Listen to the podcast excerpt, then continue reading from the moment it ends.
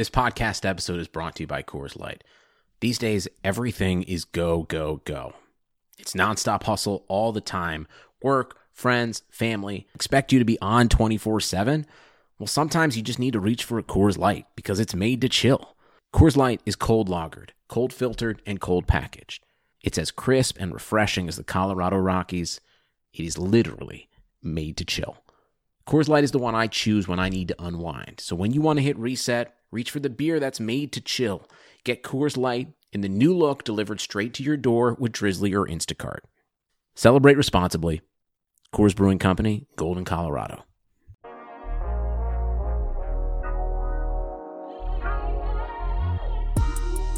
Future award winning Talk Buffalo podcast, episode 247. Let's go. Thank you to everybody out there, as always, for continuing to listen, download Sports Show Really means a lot to me. If you have not yet subscribed, please go in and do that right now. Coming up in just a couple minutes, I'm going to have my man Joe Miller. Joe Miller, of course, host of the Overreaction Sports Podcast, part of the Buffalo Fanatics community. Man, what a great job he does. Had him on the show before, about a little less than two months or so ago, and I really enjoyed that conversation. I've been kind of singing his praises ever since. Actually, even before I had him on the show, um, I'm a big fan. And I said when I had him on, I was going to have him back, and he's going to be back today. So we'll talk Buffalo Bills. We'll talk a little NFL. We'll spend some time talking about actual podcasting. I love talking about podcasting itself as an art form. Well, some call it an art form anyway. But Joe and I got some thoughts. We'll kind of some advice, dig into a couple topics related to that. So stay tuned. Have Joe in just a minute. Uh, I want to send a couple shout outs as well, too, before I get going with today's episode couple people, a couple brands who really continue to help me grow this podcast. They're always on Twitter, retweeting out my podcast, just doing a lot to help me. So I'm very grateful and thankful to them. Companies like Buffalo Fanatics, who I just mentioned, Joe does a show for, uh, Buffalo Rumblings, Cover One. Speaking of Cover One, I'll tell you what, an extra shout out, my man Aaron Quinn, back in the house, back in podcasting circles, maybe back in social media circles as well. Aaron is a good friend, not just to the podcast community, but to my show specifically. I've had Aaron on the show many, many times in the past, actually 16 times. I went back and actually counted them. 16 times Aaron's been on this podcast, but have not had him on since uh before actually before Christmas. So has yet to do this podcast in 2020. In fact, he hadn't done any podcasts in 2020 until he just popped up back with Greg Thompson on Cover One on Sunday. That kind of came out of nowhere. Great to hear that. Good to see. Aaron took a, a break, a sabbatical from social media. And I'll tell you what, man, good for him because look, I like Twitter. It serves a purpose for sure, but it could also just be a huge, huge cesspool. If you're not careful, it can consume you, man. It, it takes up all your time and you spend a lot of energy and a lot of mental energy locked into Twitter, locked into Facebook, locked into Instagram, Snapchat, all those TikTok, all that stuff. And it can really take away from other things. So I don't know all the details, but I do know that Aaron kind of wanted to regroup, reprioritize things in his life. And I'm glad to see that. And I'm very glad that he's back. And again, now that I know he's back, you bet your ass I'm going to hunt him down, get him on the show real soon one of my favorite dudes to just talk football with. Not just football. I like talking 90s hip hop, rap. We got a lot in common. So good stuff. Glad you're back, Aaron. Again, as for today, Joe Miller's in the house with me. Big fan of his. His show on Monday, Overreaction Sports Podcast, does really well. And now he also does a Wednesday vidcast, Hump Day Hotline. He does that with J Spence the King on Fanatics live on YouTube. Really different than the Monday show, much more fan interactive. We'll talk about that. In fact, we'll talk about a lot of stuff. Not going to waste any more time. Let's just get right into it right now.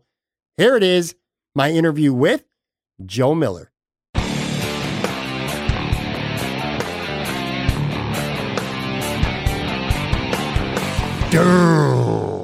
All right, my man Joe Miller, content creator. You know what, Joe? I, I can't call you just a podcaster anymore, man. You've you've entered the world of live streaming on YouTube. What's going on, buddy? How you doing? I am doing great, and uh, yeah, that's it's not menacing, but it definitely has a different set of challenges than than just straight up podcasting does. So It, yeah, it definitely does. I don't know a lot about it though, because I have not done that. So I'm going to talk to you a little bit later on about that. Mhm. This is going to be like a scattered conversation. I love I mean, you have because we're going to talk some Bills. We're going to talk a little football, of course, but we're going to talk some actual podcasting, and I'll get to that in a few minutes. But like I said, I got a I got a whole smorgasbord full of stuff here to hit you up with. First things first, let's fly through a couple sports takes. Barstool Sports, they are interested in the naming rights for I, I think was it Bills Stadium right now, yeah, Bills Stadium. Yeah, and they're very serious. Having said that, I personally don't see a chance in hell, a scenario in hell where it happens. Not because I don't think they're serious or that they would pony up four or five million a year. I just don't think that the Bills or the NFL especially are going to let it happen. But when you heard that, what's your first thought? Can you imagine a Barstool Sports Stadium? Yeah, well, I think they're talking about Bar, Barstool Park, right, or something like that. Yeah, so, yeah, so I don't understand. Now, don't get me wrong, Pat. I mean, I can't stand the Patriots, and I can't stand all things New England. But I don't understand the hate for Dave Portnoy and Barstool Sports. Like, like there's just like, especially when you think. The only thing I can think is that he he calls Buffalo Barstool people, like that his like his people are Buffalo people, and he loves Buffalo. But is he is he slamming on us when he says it? Because I think he's sincere. What do you think? Um, you know what? You're the first person. I don't know how to handle myself right now because you're the first person I've talked to that actually I'm on the same page with. Every time I bring up Barstool, I got another buddy, Joe's on the show from time to time. I mention the word Barstool, he starts fighting. Nate Gary hates Barstool. All these guys Right. hate Barstool. I'm Right. on the same boat as you. Now, I think they do a lot of stupid shit, but sure. I have a lot of respect, and some people don't like this opinion, but I, I'll stick to it. I got a lot of respect for that dude, Dave Portnoy Yeah.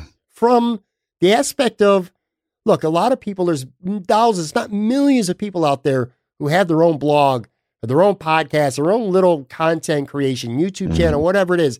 And we all want to be successful. We all want to make it into a big thing. He did that. Literally brick. He says brick by brick. Yeah. He's not lying.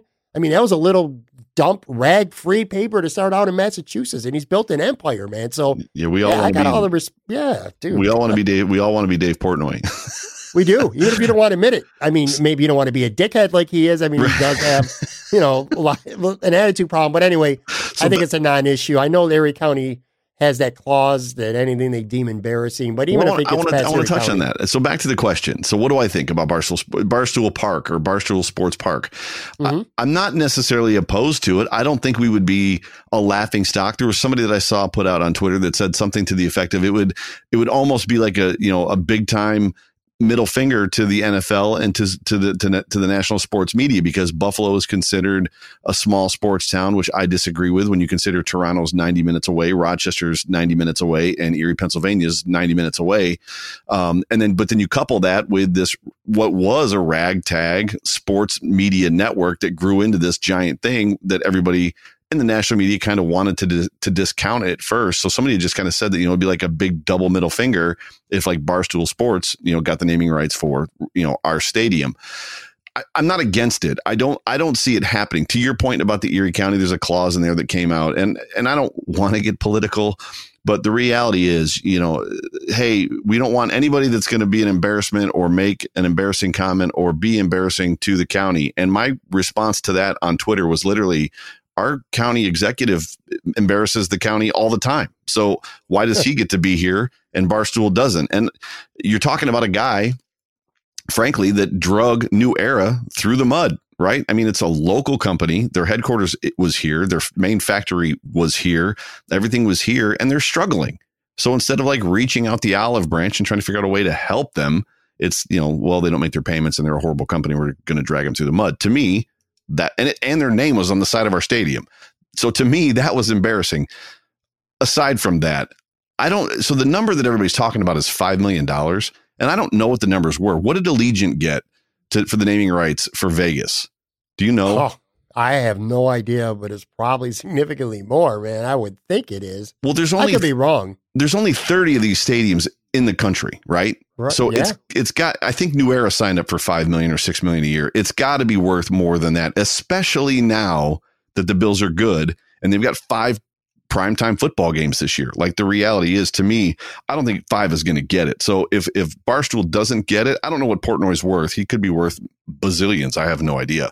But I think that that number is going to be more in the 10 range um, just because of the, the the Bills are on. Like, how many times did you hear the word New Era Field? Like in the la- like last year and the year before, when the Bills were kind of beginning to come up and build something like NFL Network, ESPN, everybody was saying the words New Era Field. So I'm not sure five million gets it done. I'm not against it, but that's just me. And if if you and I can be buddies in this, like I'm not against it. If it happens, it happens. Great. It's better than Bills Stadium. At least that's my opinion.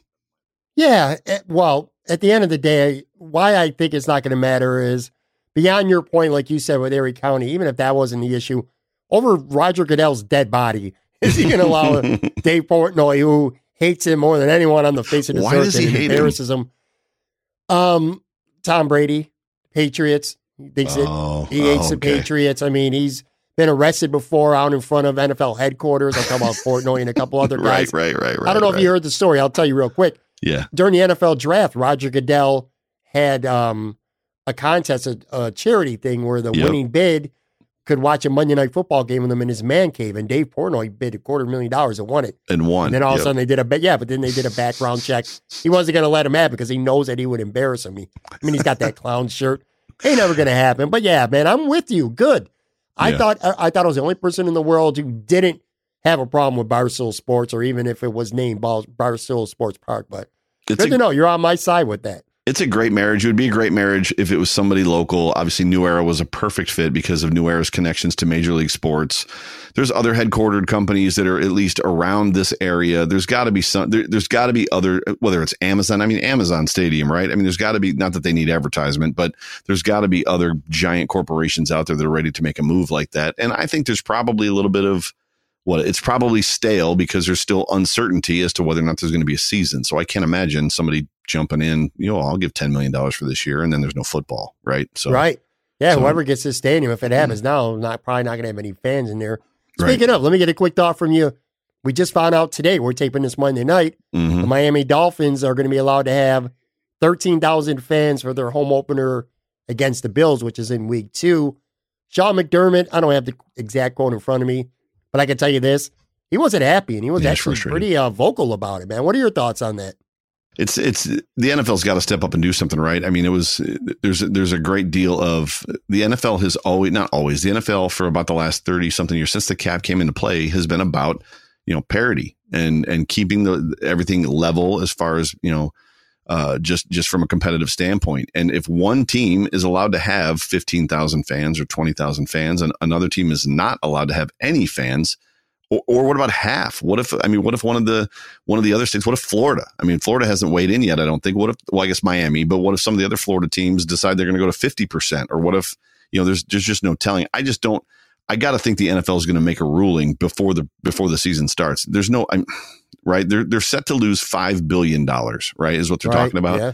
So I don't I don't know what it, what is it going to take for them to get on the phone with Cuomo and the governor of California because those are the two states that are basically pushing back the hardest. But I mean, I guess Nevada did too with Vegas, or did, I don't know if the Raiders made that choice.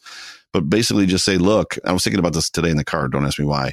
You know, go with a third capacity, right, and charge triple triple the average price of a ticket. And guess what? The NFL doesn't lose five billion dollars this year. I guess they, they'll still lose money on concessions, but they don't get the concessions. The owners get the concessions. Right. So I think it, I think there's a workaround here. But if if Cuomo doesn't step up and do something and like allow some percentage of fans in the stadium, so if there's still zero net like stadiums where like no fans are allowed in, I got to think the NFL is going to step up. There'll be enough grievance from the ownership and the coaches and everybody else that I think the NFL will have to step up and say like, you know what, if there's if there's no fans here, there's no fans anywhere.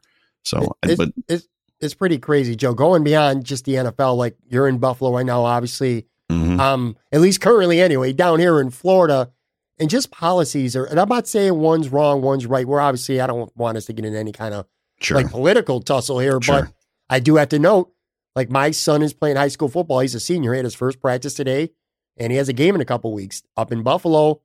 where things are going much, much, much better than Florida, you know, these kids ain't going to see a football field for months.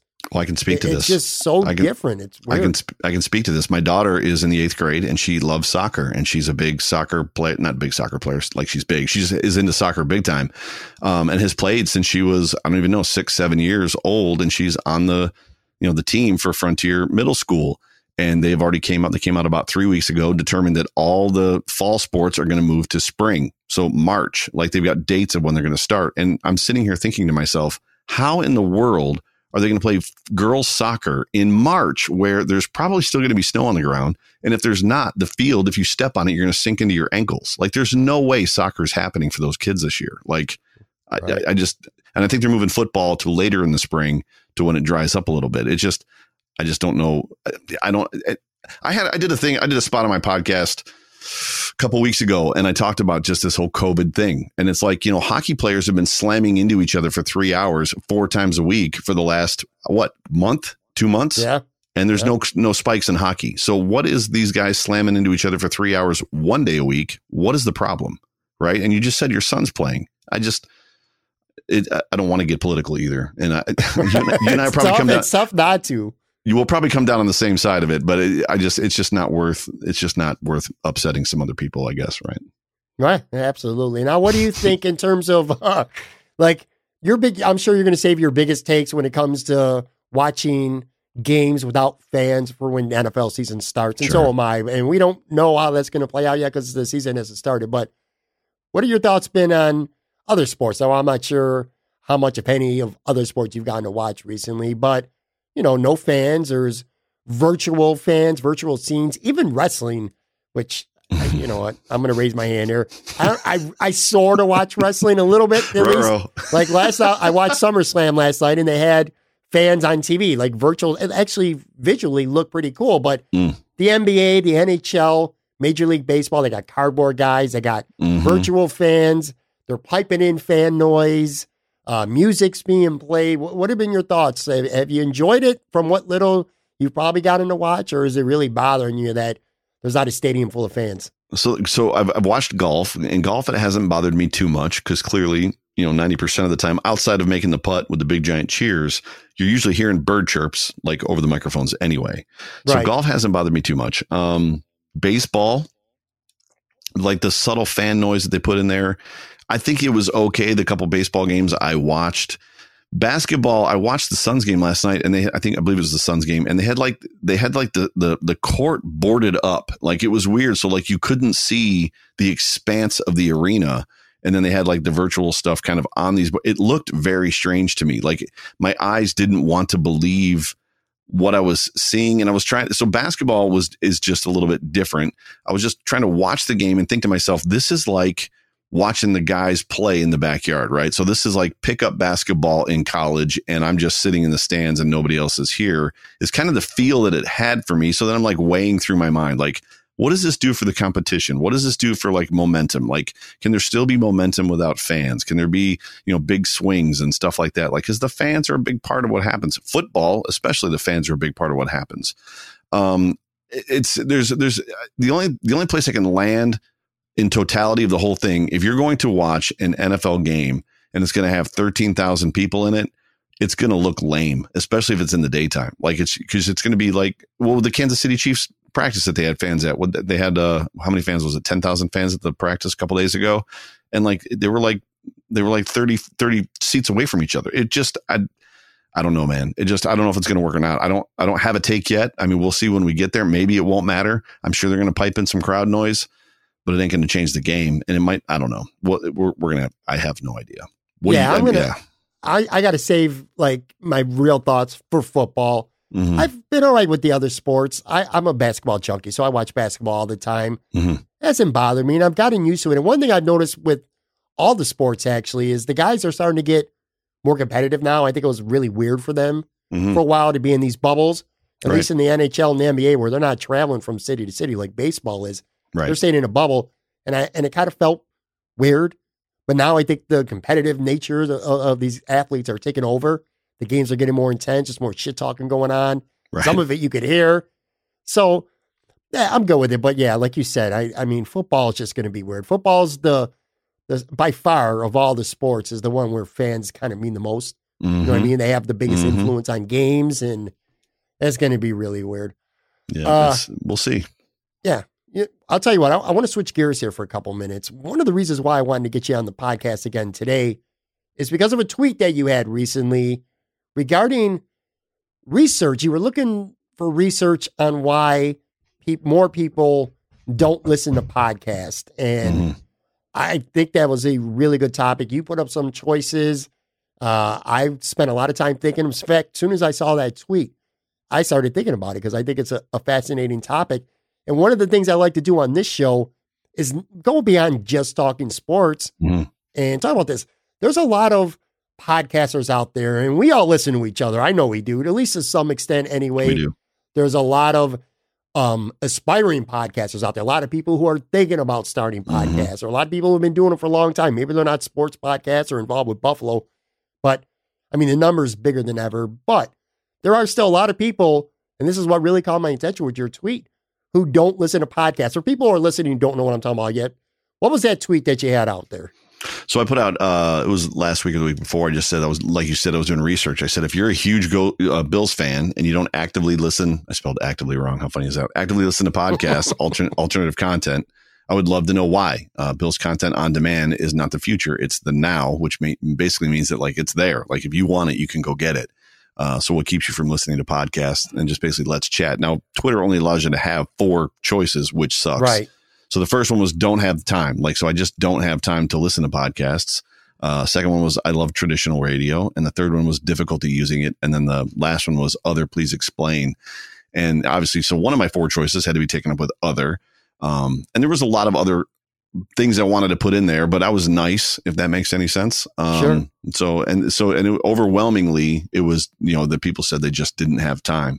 Um, but for me, when I, when I, when I posted it, you know, there's a great deal of like the hustle, right? So, like you said, you know, we're as as content creators, we're always listening to other content creators. We want to hear, you know, their deliveries. We want to hear their Sure. voices. We want to hear their production value. We want to hear are they playing funny noises in between things? Are they playing music in the background? Like, you know, we want to know. And there's an aspect of like what I call turning listeners, right? So, you know, I want to turn listeners. I want to I want to get people who were not listening to podcasts listening to podcasts.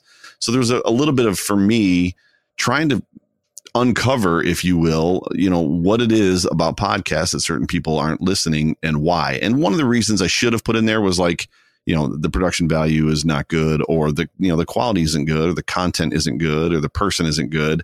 Um, I mean, there's a lot of reasons why I just didn't like, like I said, I didn't want to be mean. I just figured I'd let other people kind of weigh in like on that other piece. And some people did um, there's some good guys out there. I mean, and you know that. Like, there's some, there's some, there's some guys out there that are now being put on radio, on terrestrial radio, like Saturday spots, and I think even today, uh, on Monday, uh, uh, the cover one guys were on WGR, and you know your stuff is good. You know Greg Thompson's stuff is good. Like you know, obviously Bruce Nolan's stuff is good. There's some good guys out there. Um, so it's not as for me, it's not a situation of you know, well, it's all sucky. Like everybody that's doing it is you know just a hobbyist in their basement uh, there's some good stuff out there. So I just wanted to find out if we're going to try to start turning people, because I think, interestingly enough, I think that much like, so I came from the music industry. I think that much like digital downloading of audio and then just the digital ability to record music broke the back of the record industry. I think the back the back of radio, traditional radio, is going to get broken as well at some point. If people have the ability to go get the content they want and they're not stuck with the single radio station that maybe they don't like or doesn't make them feel good, or when they call in, like they belittle them, berate them, or hang up on them. If they can go someplace else, people are going to, right? So Sure. it was more for me. I'm just trying to. I have this podcast. I want to grow it, and the only way I'm- I'm going to be able to grow it is, you know, organically. And part of that organicness is knowing you, the listener on the other side, what is causing you to listen or to not listen, and why. And that's basically what I was trying to find out. Well, I tell you, like I said, it really fascinated me. And, you know, so we have our, like on Twitter, me and you met through Twitter. I Mhm. discovered your show through Twitter. Mhm. I enjoy a lot of podcasts from people that I've met on Twitter, develop relationships. But that's just, and this is something I've learned along the way. Twitter is just a very small part of the overall thing when it comes to podcasts. Now, there's dozens, hundreds, maybe even a couple thousand people in this circle that listen to certain podcasts from Twitter, but it goes beyond that. So I wanted, after you said that, I really sat there. I mean, I'm talking to the point where, like, writing down notes, man. I was like, coming up with some reasons and things why I think podcasts, at least right now, aren't bigger than they are. And let me preface this by saying this podcasts are bigger than they've ever been by a lot. Oh, yeah. I mean, it oh, seems yeah. like, especially in like beyond Buffalo, the scope of Buffalo, like in the real world, celebrities, every Mhm. goddamn athlete, former Mhm. or current, or every celebrity movie star out there, comedian has their own Mhm. podcast now, and it continues every single week. So it's never ending. But in terms of why more people don't listen, I wrote down some stuff, and uh, I'm going to tell you what I think, and then yeah, get great. some thoughts of you as well. So I got six of them. Okay. Yeah. One of them is one that you hit on. Uh, people don't have time. I, and some of these might be a myth or perception. And I think some of these are very valid reasons why. All right. So one is a combination of people not having time and podcasts being too long. I Oh, think yeah. that could be a problem. You know, think about this. Like, when do you have time to listen to a podcast? Let's say you're sleeping on average seven hours a night. Mhm. So that leaves you, well, I'm not very good at math there. So what's that? Uh, seven, 17 hours of being awake Right. during the day. And if you're listening to maybe two podcasts a day or whatever, you know, length matters. And people don't want to hear, I don't think anyway. Now, I know Joe Rogan has the biggest podcast on the face of this earth. Yep. And his shit's like freaking five hours, some of his Yep. shows. But on average, man, I think podcasting, uh, one of the problems with podcasts is that they're just too damn long. yeah, You know, some that- of these are an hour, 45 minutes, an hour and 55 minutes, two hours and 20 minutes. When do people have time to listen to that? Yeah, I'm guilty. So not of an hour and 45 minutes, but I've got a couple out there that are like an hour 20, hour 25. Uh, oh, me too. Yeah. And it's, and that was, that was probably outside of don't have time. Length was, was absolutely one of like was up there. Um, and as I was Googling and just kind of doing research as well, which is what led to this tweet, um, basically it said you want to keep it within 25 to 35 minutes, which is very Yeah. interesting to me because Nah. my setup is 10 minutes, right? So I'm by Mhm. myself. Like, I mean, you do a lot of guests, but I'm literally most of the time just by myself. My setup is 10 minutes or 12 minutes long. So like trying to engage somebody for 10 or 12 minutes, if you, if you can, if you're articulate, which you are, like you can do that. A lot of people can't. Like it's really impossible. But when I read that and, and then people were kind of following it up, like they're, some of them are just too freaking long. Like it, it made, it hit me on the side of the head. So like literally since that tweet, the last several podcasts I've done have been in that like 30 to 40 minute range, including the one that came out this morning. Like J Spence was making fun of me. He's like, look at you. He goes, we have 39 minute podcast. And I was like, I'm just, you know, I'm just trying to like, I'm trying to reach the people where they are, man. I live in a different space. So I'm lucky. I have a 30 minute drive to work. So for me, I get in the truck and I, I load up, you know, somebody that I want to listen to or one that I missed from yesterday. And I've got 30 minutes there and 30 minutes back. And sometimes if I'm in my office by myself, I'll, have the ability to put it on and like in background noise, like you would the radio. Um, I think, I think the just don't have time one, to be honest, is a lazy take.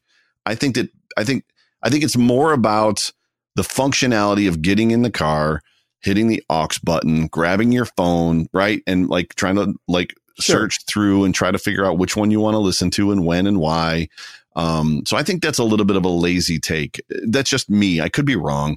Um, yes, people are consumed with time, but if you're in the car listening to sports talk radio or, you know, political radio or some sort of talk radio, NPR, you've got time to listen to a podcast. You just basically have to click on it and like load it up.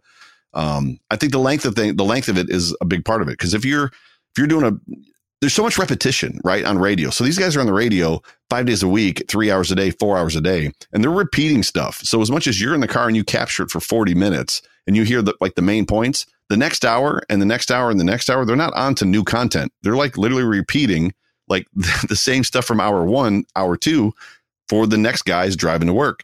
And then hour three, they're capturing the same content or capturing those same, pe- the next people on their drive to work with that same content. So I think there's an aspect of like length is a big part of it because I'll do, I've done it. And I know you have too, where like, I'm going to pull up, you know, XYZ podcast. I pull it up and I like go to load it and it says it's an hour and 35 minutes long. Up next one. Like I'm not going to that one. 'Cause I Right. don't, I don't have an Well- hour and 35 minutes.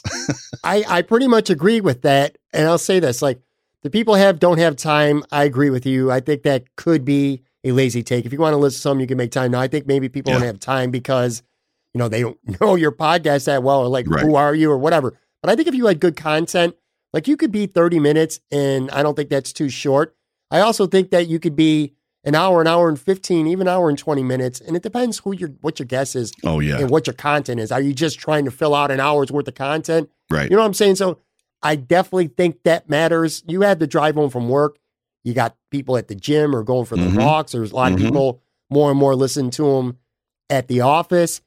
Um, you know, like for an example, what like if I have when I I did have him when I have Adam Schefter on the show. I ain't thinking in my mind, all right, I got to get this dude out of here in 35 minutes because people are going to say that it's too long. you know what I'm saying? Yep. But also, I've had uh podcasts with my buddy Joe, that idiot, and I sit there and fight with him for an hour and 45 minutes. And we really, and I listen back, I'm like, well, what the hell did we even talk about? You know, there was nothing of value there. So I think it's like half perception and half reality. Now, again, too, um, like for an example, I subscribe to some podcasts. I don't always listen to them. Like Bill Simmons is a guy that I I sort of enjoy listening to, Mhm. but he's one of these people I'm talking about, man. I- if I if I look at his podcast and it's two hours and 25 minutes, I know I'm not going to hear that whole thing. And if I Mhm. and if you go into a podcast and you know you're not going to listen to the whole thing, more times than not, are you even going to turn on at all? I'm not. Right. You know? Right. And I think it's so the just don't have time. There's, I think there's a just don't have time A listener, and then there's a just don't have time B listener. The just don't have time A listener is the guy that literally doesn't want to, like I said, the lazy take. Like, I don't want to get in the car. I don't want to have to like cycle through and hit play on my on my phone, like to get the or find the pod. Like it's cumbersome. I I don't just reach over and hit the radio button and click GR. Right. Like so that's the lazy take uh, just don't have time. B is the other guy that we're talking about, the guy that does consume po- or girl that does consume podcasts, and literally what we just talked about, where it's like you click, you you're you're scrolling through, and you've got the choice between you know Pat Moran at an hour and ten or Joe Miller at two twenty. Well, you know what? I'm clicking on Pat Moran because 220, he's not repeating anything. Like that's two 220 of full content. And I just, I'm not going to get through it all. So what's the point? So Yeah, your 220 better be something that's really valuable, like a really good guest or, you know what I mean, some really good content. No, I, I, I Right, do right. agree with that. Another thing that I have on my list is uh, difficulty for non-tech people slash mainly older Mhm. people Yeah. um, that they don't know what they're doing. They don't know what a podcast is. I'm telling you, you'd be surprised, dude. A lot of friends that I grew up with now, I'm in my late 40s, so maybe a couple years younger, a couple years older than me. You'd be surprised at how many people that I know personally that are like, "Oh, what's a podcast?" My Yep. father-in-law has probably never listened to one. He's a huge Bills fan. mhm. If I play it for him at the table, he'll listen to it. But in terms of, you know, they have an iPhone and they got to go to an app or download an app and subscribe to something and then hit the download button when the episode comes out and stuff like that. I think that's a reality. I think that's a realistic Agreed. reason. Again, I'm not talking necessarily about our little Twitter circle of listeners and fans that we have, but I'm talking about the general average person because that's what keeps any, not our podcast, that's what keeps any podcast from growing is you need to get the general people to listen to your show. So I definitely think that's one. Yeah. So the can- non-techie people is an issue. Podcast still sounds foreign to some people. Some people don't like hearing the word download or streaming. It sounds complicated to them. So yeah, like, and, and podcast probably still has a little bit of a unless unless somebody has been introduced to it uh to the point of uh, you know going out for content so like leadership podcasts or certain things where you're trying to gain or glean like education not education in the sense of like i'm going to college but like i'm trying to you know enhance my craft so i'm sure there, there's podcasts out there for salespeople i'm sure that there's podcasts out there for farmers like or you know gardeners or or or i know they're out there for for people that like are aspiring chefs so those people are different. Like they've sought them out. For the normal average Joe, to your point, father-in-law, my father-in-law probably hears the word podcast and is like, well, that must be some guy in his basement on a little ham radio that doesn't know what he's doing. Right. I mean, that's probably the first blush. I wish a that's lot of us, true. Yeah, and a lot of us are that. I'm in my basement right now. I'm in the corner of a, of a bedroom that I call a studio right now. All right, buddy, that's going to change when I get out of this apartment. But anyway, another funny. one. I maybe these could be tied in together here. I have unfamiliar with the host, meaning I, I Mm. feel like people, generally speaking, again, I'm going beyond Twitter and the people that follow us on Twitter. Yeah. Generally speaking, you want to know who the voice is. Like I'll use it. Let me think for a good example. Sal Capaccio, Mhm. he's a buddy of mine. He's I think he's very pro podcaster too. You know what I mean? He's not like anti podcaster. He started on a podcast, didn't he? Didn't Yeah. he start on? a- Yeah. Okay. Yeah, yeah. He he uh he had started with a blog. Oh, right, Actually, right, I- in mom's basement in Florida. I mean, literally, you know what I mean. And then he grew into props to him.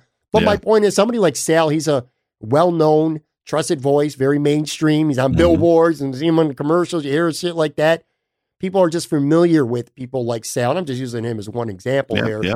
people tend to trust, you know, the voices that they know better. So I think that's one. And then also, which kind of sort of ties in, uh, people don't know you even have a show Right. outside of Twitter circles and uh, that or overall lack of awareness, you know, because again, it's it's it's pretty much uh podcasts. Do you agree with this? I'd say this. Podcasts rely almost exclusively on word of mouth. Oh yeah. You know what I mean? You're not out Yep. there. There's no commercial for the Overreaction Sports podcast Mm-mm. is word of mouth. It's you tweeting, it's, it's people retweeting you, it's building a nice reputation through word of mouth, man. Because if you have no buzz, that means nobody knows about you. That that's a, I think that's a legitimate issue why more people don't listen to people's shows. I agree, and the voice, the the familiar familiarity with the voice is a big piece because if I click on a podcast and I and I don't, what's the word? The the voice or the sound that I hear on the other side. So whether it's a quality production issue, so like the recording isn't good, um, or the person's, you know, I don't, uh, the voice is not agreeable. We'll put it that way. Where it's just, it's just.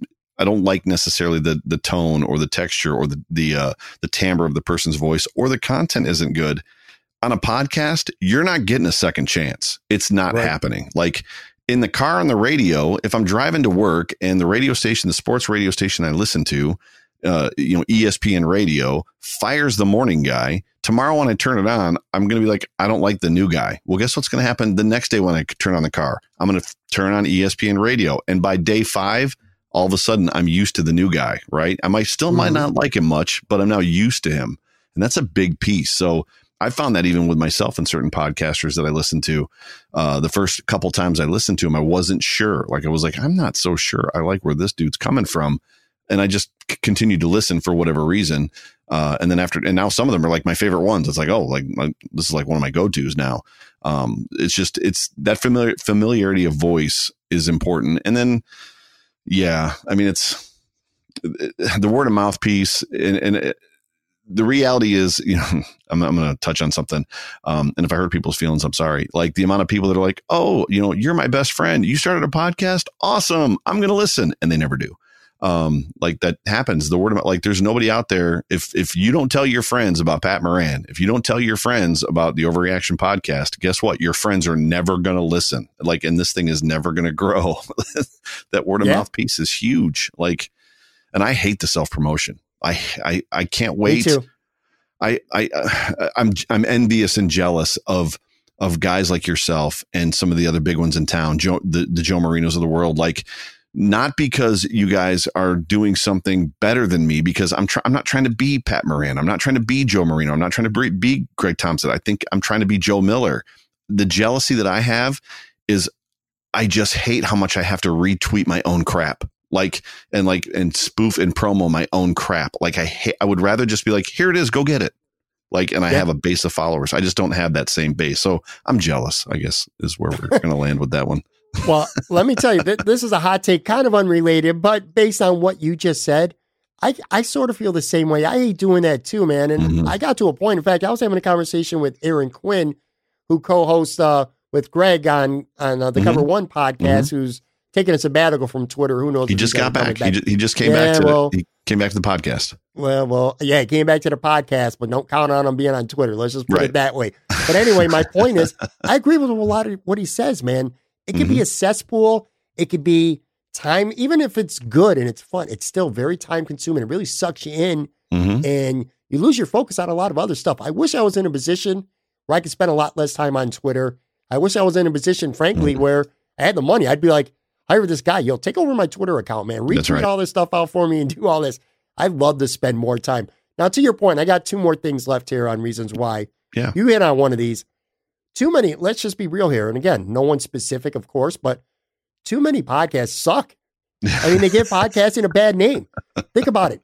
I mean, all right, look, there's good podcasts, and I'm going to mention a few of them in a couple of minutes because it ties into my last point. But to Mhm. this one here, it's true, man. Shitty podcasts could give you the whole podcasting genre in, in general a really bad name because there's a For lot sure. of bad ones. There's a lot of bad ones. I mean, we talk about the good ones. We do each other's shows. We're always promoting each other. And I'm just talking in the Buffalo market here. I'm not even talking about other cities. Right, right, shit. right. But there's a lot of shitty podcasts out there. They're produced like crap. Um, There's no effort put into them. They have horrible equipment. You could tell. And uh, there's no effort put into them. And that shows. And when you hear, you know, again, I'm talking the general masses when it comes to why more people don't listen to a podcast. Well, because you know what? I might be the average person and I decide to give this podcast a listen and it sucks. And it sounds like my 11 year old recorded this in, in his basement. and I'm like, well, fuck podcasts, man. I'm not going to listen to this shit. This is a waste of my time. So That's- a percentage of shitty podcasters and shitty shows, I think, give the whole genre a really bad name. Yeah, I have a I have an interesting spot in my heart to try to help people that need help. And uh, you know, so my show when it started, you know, the, the production I knew one thing for sure, like my production quality was not going to be bad. And that's just because of my background coming from music and recording and stuff like that. I knew what it would take. Uh, even going just into my laptop with a USB crappy $50 microphone, I knew what I needed to do inside of my recording software and just other areas to make it sound good. Um, and yes, there's a great deal of like a lot of these hobbyists out there, you know, from go, like they read a blog on something on how to start a, start a podcast. And it's like, all you need is a microphone and this. And it's like, yeah, you need a little more than that. Um, so my heart kind of goes out to them. So I, I get contacted often, uh, and I'm, I'm probably gonna get myself in trouble for saying this. And I do my best to help as many people as I can, just like talk them through microphones and talk them through just different stuff. I actually created a tutorial that's out on YouTube for like people just talking through microphones. Like this is what this $50 microphone sounds like. This is what my $300, you know, Electro Voice RE320 that I'm talking into right now sounds like. And guess what? They don't sound that much different. And the reason is not because of the microphones. The reason is because of the software. Like, and I would just, I just kind of work through some of that stuff. So the hobbyist piece, uh, when it comes to bad podcasters, yes, I think what's funny is I'm not sure. The, one of the big things that I try to tell a lot of the the the people that are that that approach me at least, I'm always gracious and I try to be nice to everybody because I want people to be nice to me.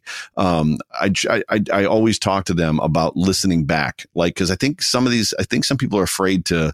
They think it's prideful or arrogant to like listen to their own show. So one of the podcasts that I consume every single week is my own, and what I'm listening to is you know how I'm saying certain words, how my pauses are, like you know what you know when I'm when I'm when I'm trying to articulate something, what am I doing? Am I saying um too much? I found myself a couple weeks ago saying right too much. You know what I mean? Right, right, right. It's like I got to stop doing that.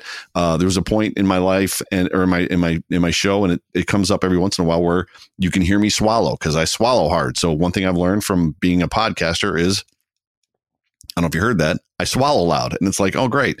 So, like, I have to turn my head to swallow. Otherwise, it comes through the microphone every time. So, Right. you're totally getting behind the curtain now. Um, what's interesting, though, to wrap all of this up is literally, and you're old like me, I'm 47. So, like, it's the Crocodile Dundee movie, like, where, like, he's in the hotel room for the first time in New York City. And, like, she's like, that's a television. He's like, oh, yeah, I saw one of these once. Turns it on. It's Lucille Ball. And he's like, yep, that's what I saw. And he turns it off. and it's like, literally, it's one and done for people that have no familiarity with podcasting, it very much could be one and done. They listen one time. If they click on the wrong one and it's not good, they're not coming back to it. And they're not coming back to any of it. Like I tried that once. It wasn't good. I'm not going back. Yeah. Right. I, I hear you, man, hundred percent. With Joe Miller Overreaction Sports Podcast, and we are talking about podcasting today. Something different. I had one more, and I'm going to Go save it. Well, I'll tell you what it is, but I'm going to elaborate on it a little bit later. It's uh the market's just too saturated. It's specifically one topic. Mm, Uh, there's just a lot of competition, and we'll talk about Mhm. that in a minute because I want to transition into the other form of podcasting where I, I feel like there's a lot of good things about being a podcaster. It's rewarding, it's fun. In mhm. some cases, it could be really good with monetization. There's lots of great things about a podcast. And I know a lot of people out there already have podcasts that might be listening to this. or They mm-hmm. might be thinking about doing one. Trust me, when I tell you, Joe, there's not, I'd say every three days at the most, somebody I know tells me that they're going to, they want to start a podcast. Right. You know what I mean? So it's just, it's never ending. But anyway, I wanted to spend a few minutes talking with you while I got you here. Sure. By the way, your voice pisses me off. I've told you this before. you're, you're, going on, you're talking, you're talking about all this stuff, and I'm like, he's right, he's right, he's right, he's right. And I'm like, well, better than me, yeah. it kind of anno- I, I jokingly say that it annoys me because it's just naturally so good at it. But anyway, there what's are funny, pitfalls. What's funny on the voice piece is what some people love. So the radio apparently loves my voice. My wife hates, and so do my girls because they say I mumble all the time because my voice is so deep that it kind of rumbles off the walls.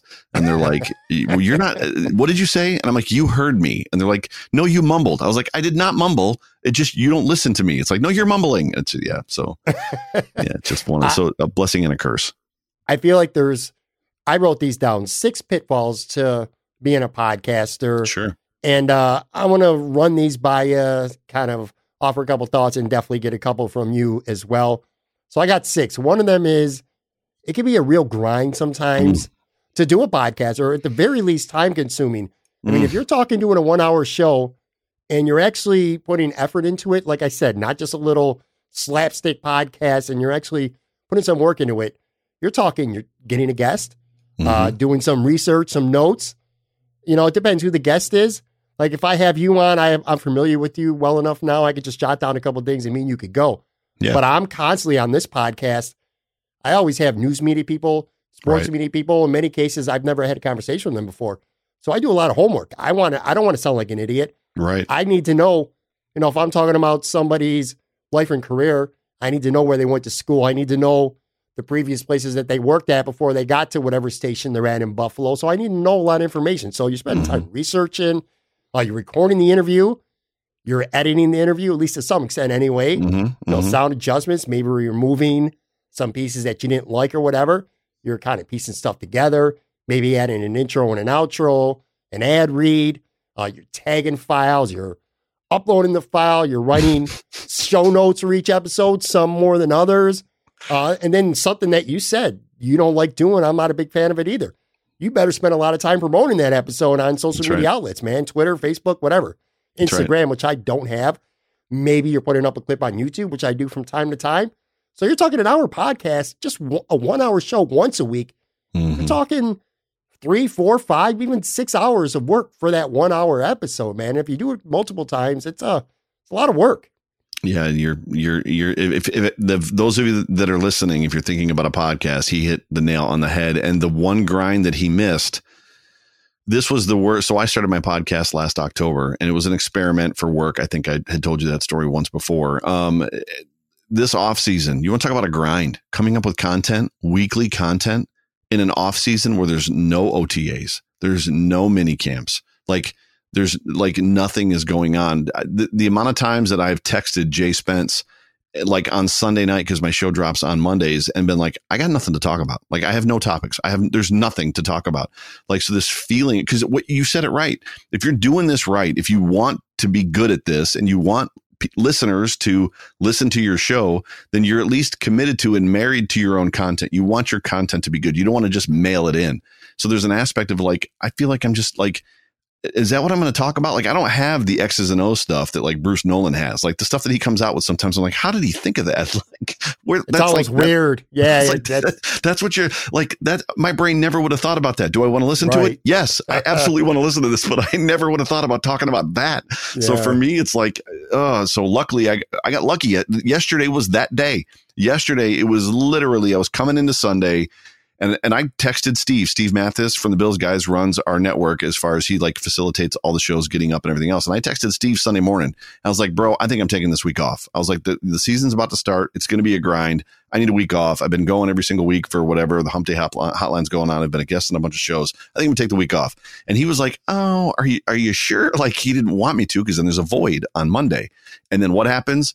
Josh Allen isn't at practice. And all of a sudden, like the content created itself. And I got lucky, but you know what I'm talking about. Like sure. trying to, like the content, but it's all of it. It's like getting downstairs and getting the stuff fired up and like, and then the editing piece. It's like, well, I'm only going to talk for 35 or 45 or 55 minutes. Yeah. And then I got three hours of like, creating the video that goes along with it for you know and like downloading you ripping you YouTube videos to connect to the audio and like it's just yes it's the a grind is yes, that is the word. it is because, and I'll tell you, if you do a good job with your podcast, the average listener is never going to know half the work that you put in. Exactly. Now, when I got someone like you, I got somebody like Bruce, I got someone like Joe Marino on the podcast. I'm going to be honest with you, that shit's easy.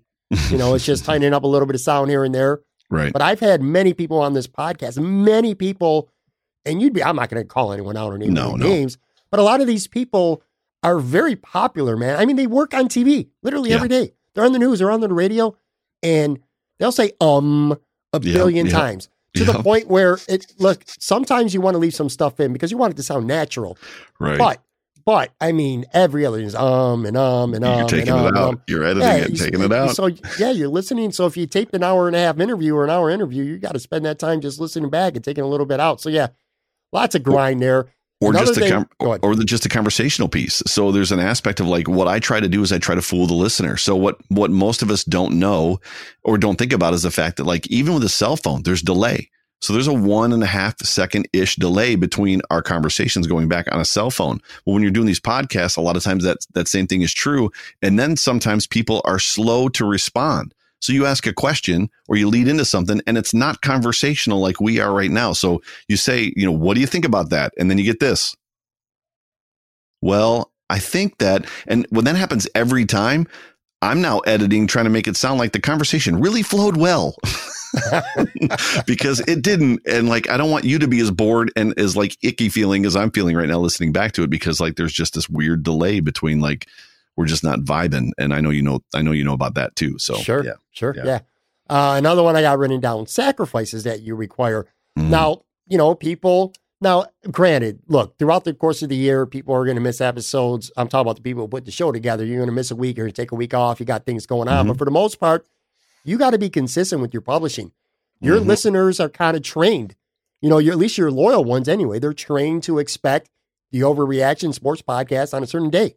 Mm-hmm. And when it's not there, you know, it, it's kind of like being a, a starter on a, on a sports team. Do you want to give right. the backup a chance to take your job? You know, because I listen to a podcast every Monday morning. And guess what? Joe's podcast ain't there. Well, you know, let me check out this one. Oh, this is pretty good. You know what I'm saying? So, yeah, you, so you have to be consistent with your publishing. And because of that, you know, you're going to miss a lot of stuff. I mean, there's countless times mm-hmm. where I wanted to go out, wanted to do something, and I couldn't because I was committed to taping a podcast like right now, you know, especially like when Bill season's coming up for so for you're talking 17 weeks, couple playoffs. If you and Jay Spencer are doing your show live on Wednesdays, there's going to be at least some Wednesdays. Now, if it's something really important once in a while, right. of course you can miss. But I'm right. talking like every other week, every third week. You're committed to doing that, you know? Mm-hmm. So you, you, you got to sacrifice that. I mean, my wife, we've gotten to a point where now I do a show twice a week where she goes out, she does her thing, and I spend so much time doing podcasting or other, you know, audio, video stuff that it's like, this is like my night out. you know what mm-hmm. I mean? Like me right, and you right. rapping right now. This is like literally she's out having wings with some friends and right. I'm sitting here doing a podcast with you. You know what I'm saying? So this is, this is, your guy time. Like this yeah. is like this is our bro time. so yeah. So you're sacrificing a lot of your time. Um, and, and, again, I'm not trying to scare any podcasters off or people who are thinking about doing a podcast. I'm like, me and Joe aren't trying to scare you away. Right. But I feel like it's responsible to let you know that there's two sides to every story. You talked about this with me before we started taping. It's like people who are considering having a baby. You mm-hmm. know what I mm-hmm. mean? It's like mm-hmm. some people want to have a baby and they only think of the cute, fun stuff, man. They don't that's think right. of all the shit that comes with it. So that's literal, why we're literal. doing this. right. But so yeah, sacrifices, bro. And not even maybe not just time. Uh in some ways you got to give up some of your personal beliefs because I'll tell you what, man, if you're too pro or anti political mm-hmm. on one side or taking really strong social stances, you can you're going to alienate a lot of your fans. And if you say the wrong thing, bro, it's over for you, man. I, am not going to say the guy's name or anything, but I got a guy who I consider a friend mm-hmm. who tweeted out a couple of regrettable things, and bam, no more podcasting. You know what I mean? He's done. He yep. said it's not worth it, and just wanted to get out of. He had enough. Yep. Anyway, no, my point being is, you know, so you make a lot of you make a lot of sacrifices if you want to have a regular podcast. And again, premise this all on wanting to have a quality podcast that people care about. Let's put yep. that out there too. Yeah, I think I think people see the the, the glamorous side of it, and you know the, the, the they see the this guy's really popular and this guy you know everybody wants to talk about this guy and everybody retweets this guy how do i get that and yeah it's I'm not there. Like I'm not to that point yet. So I mean, uh, there's a lot of guys that are, but to your point, like the sacrifices on the other side aren't seen, and my family suffers. And the reality is, is what helped a lot of that sacrifice was the ability for me to. I brought on a sponsor um, which you know isn't a ton of money. So by all means, am I? I'm not like making like mega bucks, but it was enough to you know supplement or help us go on vacation as a family. And like once that happened, my wife was like, "Go do your podcast." Like so, yeah, I have a green light now. It can get to be too much still, but for the regular grind, as far as you know, the the Monday morning show, she's all about it because she knows that like I'm going to be helping us get to Mexico, right? So yeah. Um, I'm jealous of to the sacrifice piece um, I'm jealous of the guys like, and I don't know how you are, how you fall on this, but like J Spence, in for instance, he's really good at like his show drops on Wednesdays, and he's really good at like recording his show on Thursday. So he'll record his show or set up a guest on Thursday or Friday for like the next week, or he's got like guys in the bag. So he's got interviews that he's recorded like two or three weeks ago that he's just waiting to schedule. One of them is Lorenzo Alexander. So he's gonna have he's gonna have Lorenzo Alexander on his show, but he already recorded that like a couple weeks ago. For me, it's I get really disconnected from my show that way, and I like I have to do it the day before. Otherwise, I just feel like, what if something happens? What if something break not breaks like bad, but like something comes out like Josh Allen doesn't isn't at practice because of COVID, like.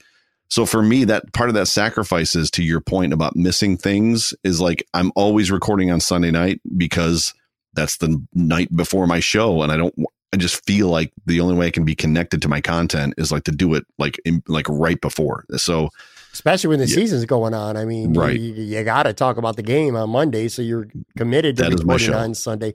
I don't know. It's kind of, yeah, I, I fall in the middle of that, uh, like with J Spence.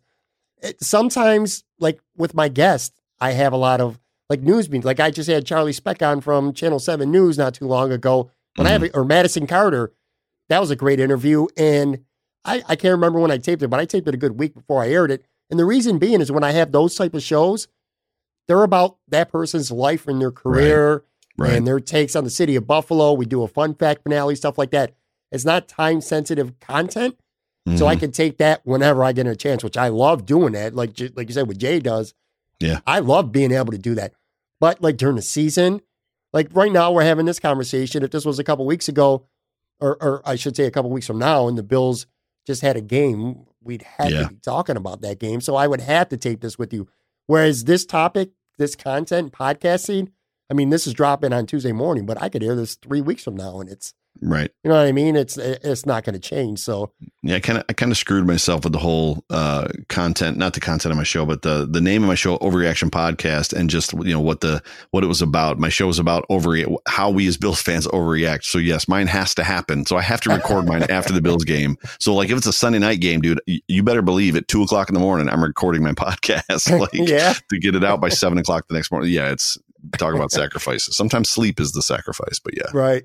Yeah. So now I have another point which you spoke to a little bit earlier, and that's uh, a lack of support from places that you would expect it. And you kind of mm-hmm. hit on this again, like some family and friends, they they support the podcast, but usually not as much as you expect them to going in. You expect their excitement level because their family or their friends to be much higher. I got a lot of friends, very good friends who like sports, but a lot of them, frankly, don't listen to my podcast, and I know they don't because they would be calling me out on some shit that I they don't agree with my takes, and I know they don't agree with them. Right, they don't right, right. call me out, so they ain't listening, and you know that could get a little frustrating. I, I feel like it's kind of like that with friends. I think we're all guilty to some extent of kind of like taking each other for granted, supporting each other for granted, myself included. I do that too. Uh, you know, not to say that you can't make a successful podcast without support of your buddies, but it definitely makes it harder. And I've noticed like I said, at least in my case, good friends of mine who I would expect to listen to every episode, and, and they don't. So, mm-hmm. no, I got same thing. Family. I've got people in my life that have been like, "You should start a podcast. You've got a perfect voice for it, and you're opinionated." and then it's like, "Hey, I started a podcast," and they're like, "Oh yeah, good for you." And it's like, "Were you going to listen to it? Probably not." it's like, okay. okay. uh, another point I got here. Uh, self motivation, and, and you spoke to this briefly too. If you're not making money or only a little bit of money, look, mm it's easy at first to get motivated to do a podcast because you got a lot of energy, a lot of ambition, goals, a lot of thoughts going through your mind. Mm-hmm. It's easy to get those creative juices uh, flowing. You know, Mhm. putting out your own show, that's fun. And I don't think it ever stops being fun, but the fun wears off a little bit sometimes. Like we talked about, it could become a grind. Uh, it could get harder to find interesting guests, interesting topics, especially like you said in your case, or in the off season. Mm. Uh, there's another, this happens from time to time. You might have a great guest or a great idea in your mind, and you turn it into another podcast just days before, and, and they stole your guest that you had, that you thought, or that you were going to book, or that great idea, that great piece of content Yep. That happened. you were talking about. I'll give you a real quick example. I just had Bruce Nolan on last week, and we did a countdown of the top 20 Bills. We he power ranked the top 20 Buffalo Bills for this year. Mhm. I didn't talk to Joe B, Joe Buscaglia from the Athletic. He had a piece on the Athletic, same exact thing. Top, top 10 guys on offense, top 10 on defense. Less than a week before I put out the podcast, so we kind of switched some things up to make it a little more unique. But you know what I'm saying?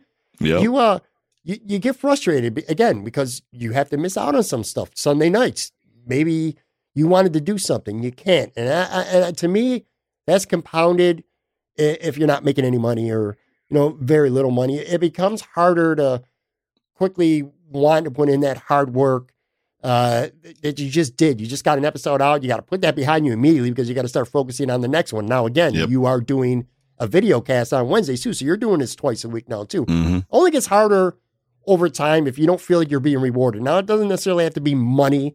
It could be accolades. It could be, uh, you know, perks. There's things that come with podcasting that be considered a perk, but it's hard to stay self motivated sometimes if you're not feeling like you're being rewarded for your work. Yeah, I think the reward for me is, uh, and we didn't touch on this when it taught when we were talking about like the benefits or the the benefits of listening to a podcast or listening to podcasts in general. Um, the, the benefit, first of all, we're not nobody's doing this for the money unless you're Joe Rogan and you're making millions doing podcasts. You like none of us are making enough money to do this quote unquote for the money. We do this because we love the bills, and the reason is the interaction. I love the interaction with people. And I think that's the biggest difference that I have found, uh, kind of talking about like the benefits of listening to podcasts is 99% of the time, none of us are uptight, snooty, and non-response responsive to people that are tweeting at us. Like all of it, Mhm. all, everybody that we've talked about tonight, uh, literally, uh, are responsive. If you tweet any of us, we're going to respond back. If you DM any of us, we're going to respond back. Whereas a lot of times the the guys that are out there, like in the in the national media spotlight or even in the local media spotlight, they don't respond to anybody. Like they don't interact with anybody. So I think one of the great benefits of listening to podcasters and finding and latching onto some podcasters that you like is the fact that like you can converse with them and you can say to them, "Hey, you had that take on the last show yesterday." And I don't really agree, and this is why. And more than likely, they're going to be like, "That's cool, man. Thanks for listening. I understand why you don't agree. This is what I think." And like, you can have a conversation with the person, and like, try doing that with some of these other guys that are too big for the game, if that makes any sense. Right? It makes a t- it makes a ton of sense for sure. Yeah, I agree 100%. All right, so I got two more things here. One of them, pretty simple and straightforward. Uh, podcasting can be expensive. I mean, let me Mm. preface this by saying it Mm. certainly doesn't have to be. You could go out and get some pretty decent gear, very affordable price. You get a decent USB mic. You can get a, Mhm.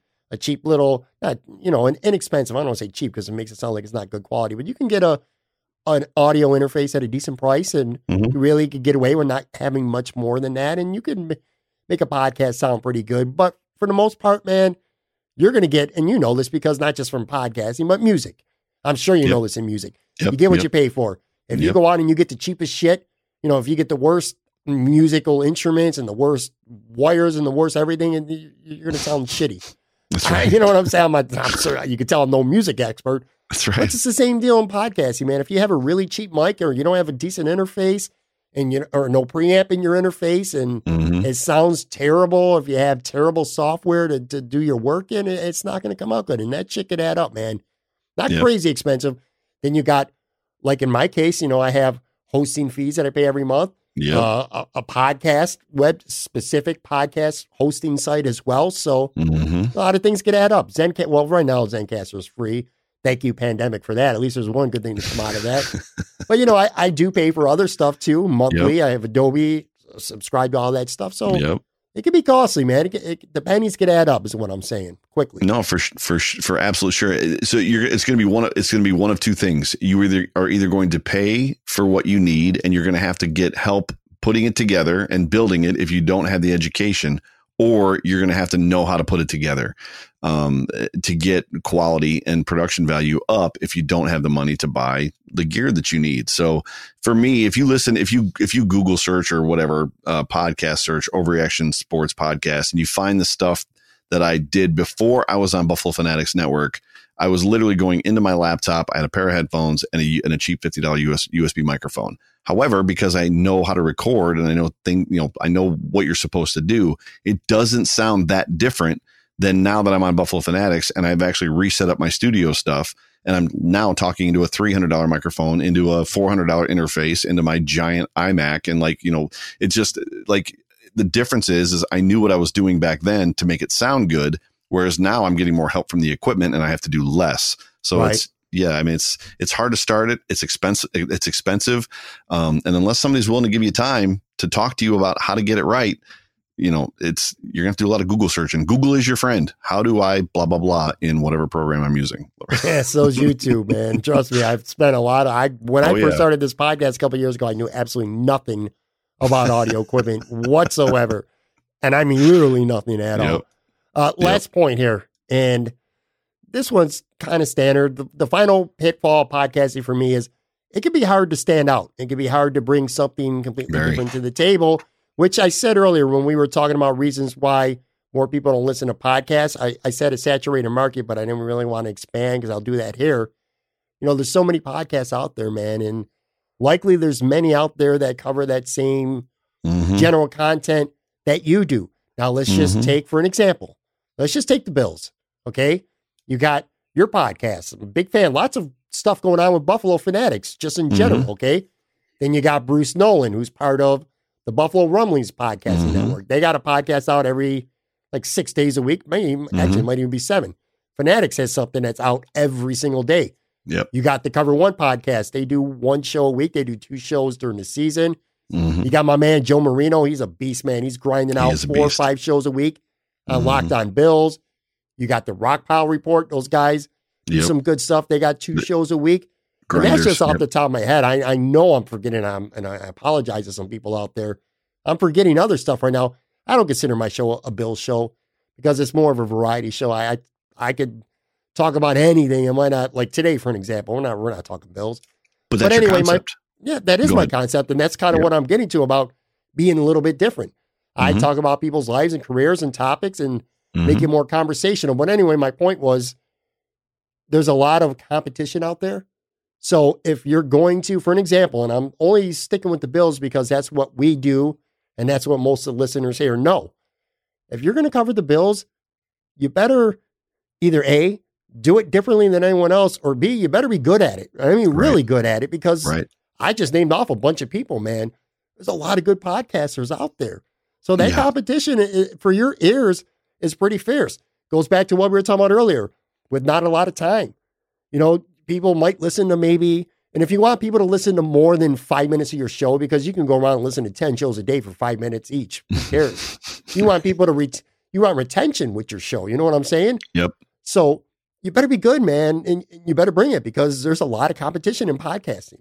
Yeah, for sure. When I when I talk to when I talk to guys that reach out to me about wanting to start a podcast, the very first thing I say to them is have an original and kind of creative like concept. Like you need to have a concept a concept is not I'm going to do a podcast because people are going to listen to me. That's not a concept because the reality is is people aren't going to listen to you if it's not differentiated or have some sort of a niche or if you're not bringing right. something different to the table.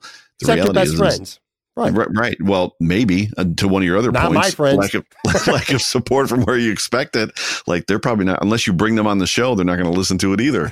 Um, so I like literally tell people like you've got to have a solid concept. And that I think that's the hardest thing for me is when I listen to what some of the other podcasts that are kind of coming up. And what's funny is like there's some other podcasters that are out there, hobbyists that are out there that like sometimes they'll have good points. And like I've shouted out some of these guys on my show based on like, you know, hey, that was a really great point. And I'll I'll like credit them. Hey, I was listening to blah blah blah and they said this. And I think that's a really great point. And I'll put that on my show sometimes. Um, but just talking about the Bills is not enough. Like it's just not. You've got to have a concept. I love your concept. I love.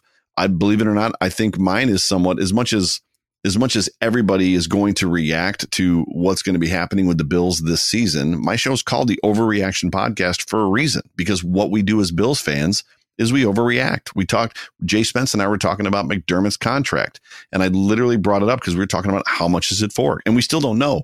But is it 5 million? No, probably not. Is it 10 million? Possibly. Is it 12 million? And then he said, I don't care if it's 18 million a year. And I was like, well, the people in Buffalo will if he loses three games in a row. And he's like, I don't know. And I was like, no, that's what we as Bills fans will do. This is what we get for $18 million a year. Like that's just how we, that's what we do. Right. So like, like it says it in its name. So, and I have the, I have an ability to kind of connect and articulate some of that emotion. And I don't go, I don't go overboard. I don't go over the, over the top, which sometimes people do, but concept is a big piece. You've got, you've got to bring something different to the table or give people a reason to listen to you. And there's, there's a lot of podcasts out there. There's a lot of Bills podcasts out there. And I know why I think the reason there's, there's a lot of Bills podcasts out there. And the reason is the reason I started mine. Um, there's a lot of good podcasts out there, but there's room. I think there's still room for some some good ones to pop up, and I think some guys are gonna. I think it's gonna. I think it's still on the come up. If that makes any sense, I think this whole thing is. I, I think there. I said it earlier. I think the ba- the back of radio is going to get broken at some point in time. I, I'm not saying this year, next year, in two, in three years, but at some point the back of radio is going to get broken, and people are going to realize that you can get alternative content someplace else sponsors are going to start going to those places to sponsor because we're all attracting listeners. We're all converting people uh, to it and turning listeners to podcasts. I think at some point in time, the bottom will fall out of it and the game will be changed and, and, and, and what we're used to is going to change because millennials do listen to podcasts for the most part. So we'll, we'll get there, but yes, yes, be different. Bring something different to the table, please. Yeah, for sure. All right. So that was Pitfalls of Podcasting with Pat and Joe. I'll tell you what, though, before I let you go, got two more questions for you. Number one, your show that just dropped yesterday, Monday, mm-hmm. uh, you discussed concerns with the Buffalo Bills. I mm-hmm. intentionally did not listen on purpose at a time because I kind of like, and I told you this, I like to kind of find out things the same time the listener is sure. who didn't already hear, listen to your show. Uh, sure. Uh, just give a little bit of teaser right now. Just tease the fans a little bit. Like, what was that show about? And name at least one of the things that you're concerned about where people can uh, tune in and listen to it. Yeah, so my show is on the Buffalo Fanatics Network. So if you type in, if you do Google search Buffalo Fanatics, you'll find my show and the Overreaction podcast, and it drops on Monday mornings. Uh, it actually drops on Monday morning, I think at midnight. So 1201 is when it actually happens. So Sunday night, 1201. Uh, but I basically talked about this past week, I just talked about what happened on Sunday, which was we all opened our phones or our computers and like Josh Allen's not at practice. And it's like, what do you mean Josh Allen's not at practice? And then there was kind of some rumors that had begun to scoot through that Josh Allen had like tested positive for for COVID. To which it was like, wait, what? Right. And then it came through that oh, there was like 78 other players that all tested positive and like all the tests were done in, done in New Jersey. And then it, like the next one was they believe that all these tests are false positives. So like literally I just took that like it, it, just it just hit home for me. It was like, okay, what what are we worried about? Th- this is a season for us of expectation, and I don't think it's unfounded expectation. I think that we have great expectation. This roster is is as deep as it's ever been. We've got great players all over it. You really can't pick apart a hole outside of probably punter and kicker, which there's battles for right now. Maybe right guard while Feliciano's hurt. Um, but by and large, like we have high expectations. I'm not saying we're going to the Super Bowl. I'm not saying we're winning the Super Bowl, but we have high expectations. So this week, I literally touched on what are you worried about? And I, and I, I just wanted, I literally on the show, I settle people and I'm like, just take a second, clear your mind and think for a moment. Like, what are you worried about? Like, and then I, and then I walk through some stuff. One of the things that I think we need to be worried about outside of COVID designations or false positives, which could pull a Pat Mahomes off the field at the last minute or, you know, a Josh Allen off the field at the last minute. But how about just the fact that what if Josh Allen does get hurt? Because the quarterback position on this football team is not the same as the defensive line position position group or the wide receiver position group. If Stefon Diggs gets hurt, this this team is going to roll. Especially when you think about like what we're beginning to see or hear about Gabe Davis and Isaiah Hodgins. However, if Josh Allen gets hurt, you're talking about give for an extended period of time. So if he gets hurt for three games, who cares? The Bills could lose three games in a row and still make the playoffs this year. I, it would be hard, but they could do it. But if Josh Allen's hurt for 10 games and you're giving this offense to Matt Barkley, that's a wrap. That's yeah. a wrap. How, how, about how about? And I talked about, about this on last week's show. What if the Bills don't want to? They want to keep two quarterbacks, which is what Sean McDermott pretty much always does. He wants to keep two quarter uh, quarterbacks, so he doesn't want to expose Fromm to the waiver wire by cutting him so that he can stash him on the practice squad. Well, I think it's pretty obvious that we can probably cut Barkley and then stash Barkley on the practice squad because nobody's going to pick him up. So we keep Jake Fromm. If the Bills do that and Josh Allen gets hurt week two, now Jake Fromm is your starting quarterback, at least for the, or he's coming into that game. He's playing that game. The Bills, the Bills aren't going to necessarily see a snap from Jake Fromm until next year in preseason, unless he gets garbage time, which is scary. Like that's something we should probably worry about. Yeah. right. And I talked about some other stuff too, just whether or not Bill Belichick is able to put it together or the Dolphins put it together or, you know, what if the Bills miss the playoffs? You know, I mean, are, is, are there things that we should be as much as we're high on it and we're all excited and we're all amped, we probably need to see the other side of that coin too. So I got accused of overreacting a little bit today. So just a little. Good. I think it's fair to overreact a little bit and talk about the other side. I, I mean that. I mean, sometimes it's just uh, it's nonstop positivity with not even the thought of what could happen. You know. How about, how about this one? What if the Bills go to the Super Bowl and lose? Are uh, you prepared for that? Um, right? Right? I, I, got you. Like literally, as a 47 year old man that saw the Bills lose four Super Bowls in a row, yeah. all I want is to go back to the Super Bowl. Well, what if they lose? Oh, wait a minute. Yeah, I don't know, man. Dramatic I pause. I think I would rather lose in the championship game than lose in the Super Bowl, right? Wouldn't you yeah. rather lose in the championship game than go to the show and lose again? Like, Ima- imagine them losing in Tampa where they lost to right. the first Super Bowl. They're back in Tampa on a missed field goal. Yeah, or even worse, they lose to the Bucs this time in Tom Brady. Oh my God, that would be like doomsday Armageddon to me. The city would burn. The, either way, if if the Bills play Tampa Bay, Tom Brady led Tampa Bay Buccaneers in Tampa for the Super Bowl. Either way, whatever the outcome is, Buffalo's going to burn. Like yeah. if the Bills win the Super Bowl, Buffalo's going to burn. If they lose to Tom Brady to Tampa in Tampa, yeah, the city's going to burn. Last question, then I'm going to let you go. So the first time I had you on, like I said, a little less than two months ago, we spent a lot of time talking about your show. Now, since then, you started doing a vidcast, man, a live yeah. show on YouTube on Wednesdays yeah. with uh, my boy Jay Spencer King, who I still have not yet had a conversation with. I'm going to have to get him on this podcast. He's the man. Yeah, as soon as possible. I'd love to have him on the show. But anyway, tell people about that. Certainly different. Now, your show again on Monday, the Overreaction Sports Podcast. This is different. This is a lot based on interaction. In fact, you know what? I hadn't had a chance to check out the show that you two guys do until last Wednesday. I spent about maybe 30, 40 minutes. Uh, oh, no. Finally got the time and I was listening in. No, it was interesting. I was creeping. Well, actually, no, because you were busy and I can tell you how I know this. I put a comment in there and you put it up because you were either using like StreamYard or BeLive, one of those right. uh, software systems. But anyway, I remember having a comment up because it was about the uh, best player. If you could take one player from the drought and put him on uh, today's Bills, yep. who would it be? And I remember a lot of Mario Williams talk, yep. uh, Nate Clements, a couple other people. But anyway, I don't want to get off topic here. My point is, tell people a little bit about that show. And do you like doing something that's completely, I mean, that's radically different than your podcast. You do a solo podcast where you're reacting and going over scenarios. This, in large part at least, are fans contributing and interacting and you asking, or I should say, answering a lot of questions from fans.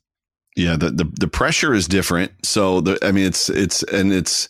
I would recommend it to to any content creator to get out there on YouTube, especially if you're able to allow the fans to kind of drive. Mm-hmm. Um, which is which is kind of the money piece of that. And J Spence and I just work well together. So there's there's a yin and a yang, a good cop, a bad cop and, and it's not a matter of like every week I'm the good cop and he's the bad cop, but we kind of go back and forth and we just do a very good job together as co-hosts of seeing different sides of it or seeing the opposite sides of it.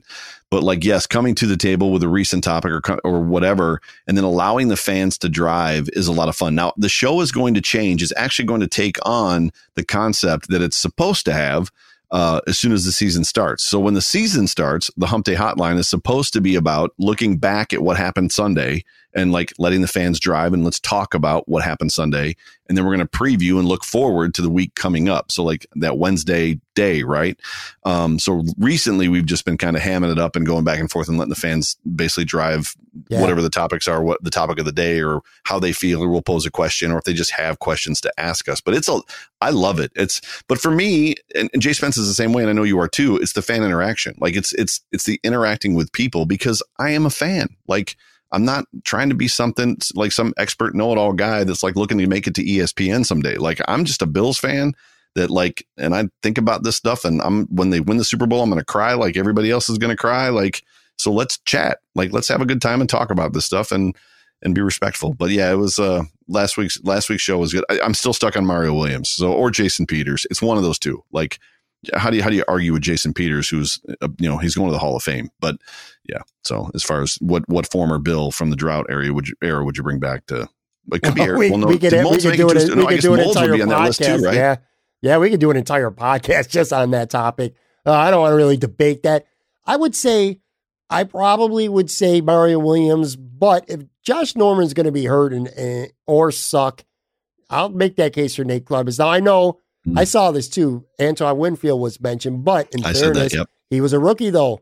He was the he played in the playoffs, man. So not a drop player. Mm. He played. Oh, as he's a not a drop player. That's right. No, he played call. as a rookie. He was on. He was a rookie when they uh, lost to Tennessee in the playoffs. Ninety nine. He's so, better. So. Yeah, he's better than Nate Clements. I absolutely would say Antoine Winfield over Nate Clements ten out of ten times. Yeah, so Moulds would have been would be off the list too because he played he was on the Bills yeah. in 1999. Yeah, yep, yeah. that's it. Yep, good point. Good call. But I, I I love the live stream, dude. In fact, you know what? Honestly, I'm saving my pennies right now because I plan on getting in the live stream game at some point. Nice. I watch nice. a lot of like I watch Rico's show every Friday. I'm a big fan of that. Yes. But I want to get a specific bing, lights. Bing biggity bing. Yeah, I want to get specific lights. I get specific lights. I want to get a specific camera. So I'm waiting to get mm-hmm. the stuff that I could uh, get because I'm thinking long term, not just for that moment, yep. for that specific time. I'm thinking about the future. So I don't want to have to get some cheaper stuff now. And then a year from now, if I go back to Buffalo and build out a nice studio and stuff. I don't want to have to throw that stuff out and upgrade it anyway. So I'd rather just get it now. But yeah, I, I love the live stream. And you guys, not just you, the entire Fanatics crew, man. It's a, it's a lot of fun. I really enjoy it a lot. Yeah, we we released the schedule, so we're now going to be seven days a week on the the podcast network. We also Crazy. have the we have the uh, Daily Buffalo, which is the sister network to Fanatics, which there's original content there, and the schedule just got released for the upcoming season. We're going to be seven days a week, I believe, seven nights a week live, on the Buffalo, days. yeah, the YouTube channel live. So, which is crazy. crazy. and okay. and there's there's more stuff coming uh, for the season that I'm not to, not necessarily allowed to talk about. So, uh, we're we're just trying to cover all the bases, and we're trying to bring like I said, altern- good alternative content, Bills content uh, to the fans. And I think that uh, Rico, Bobby, and Pierre are doing a great job just yeah. as far as kind of heading this thing up. So, so are you, man. At Joe Miller Wired on Twitter, Overreaction Sports mm-hmm. Podcast, Mondays, Wednesday night live stream, Hump Day Hotline with J Spence the King. Thanks for doing the pod again, bro. And uh, thank you very yeah. much for doing something, stepping outside, some football talking, doing something different, spending a lot of time talking about podcasting. By the way, we said a reason why people don't listen to podcasts as, as they're too long. As I sit here and we're approaching an hour and 20 minutes, you and I. It's all good though. it's a good conversation.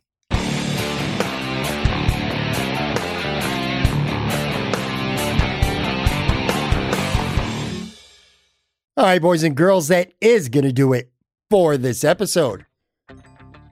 Very big thank you again, Joe Miller, Buffalo Fanatics. The Voice, Hump Day Hotline, Overreaction Sports. Love that dude, man. I really do. That was a lot of fun. Thank you very much, Joe. Guys, listen, if you have not yet subscribed to this podcast, please go in and do that right now. Rate and review, all that fun stuff. It literally takes you a minute or two at most to do, and it helps me continue to take this podcast to higher levels. So please go ahead and do that. Um, check out me on YouTube as well. Talk About Buffalo Podcast YouTube channel. I got highlight clips from current and past episodes. I'm sure there were a couple good sound clips that I'll use from Joe's interview today. That'll be up there soon. Gonna have some original content coming very soon to that YouTube channel as well. Again, Talk About Buffalo Podcast on YouTube. Then, of course, last but not least, follow me on Twitter at Pat Moran Tweets. I'm always on Twitter And uh, I tell you what, man, don't even bother emailing me. Don't call me. Don't text me. Just find me on Twitter. That's where I'm going to be. Podcast updates, upcoming guests, promos, talk with fans, all kinds of stuff going on over there at Pat Moran Tweets.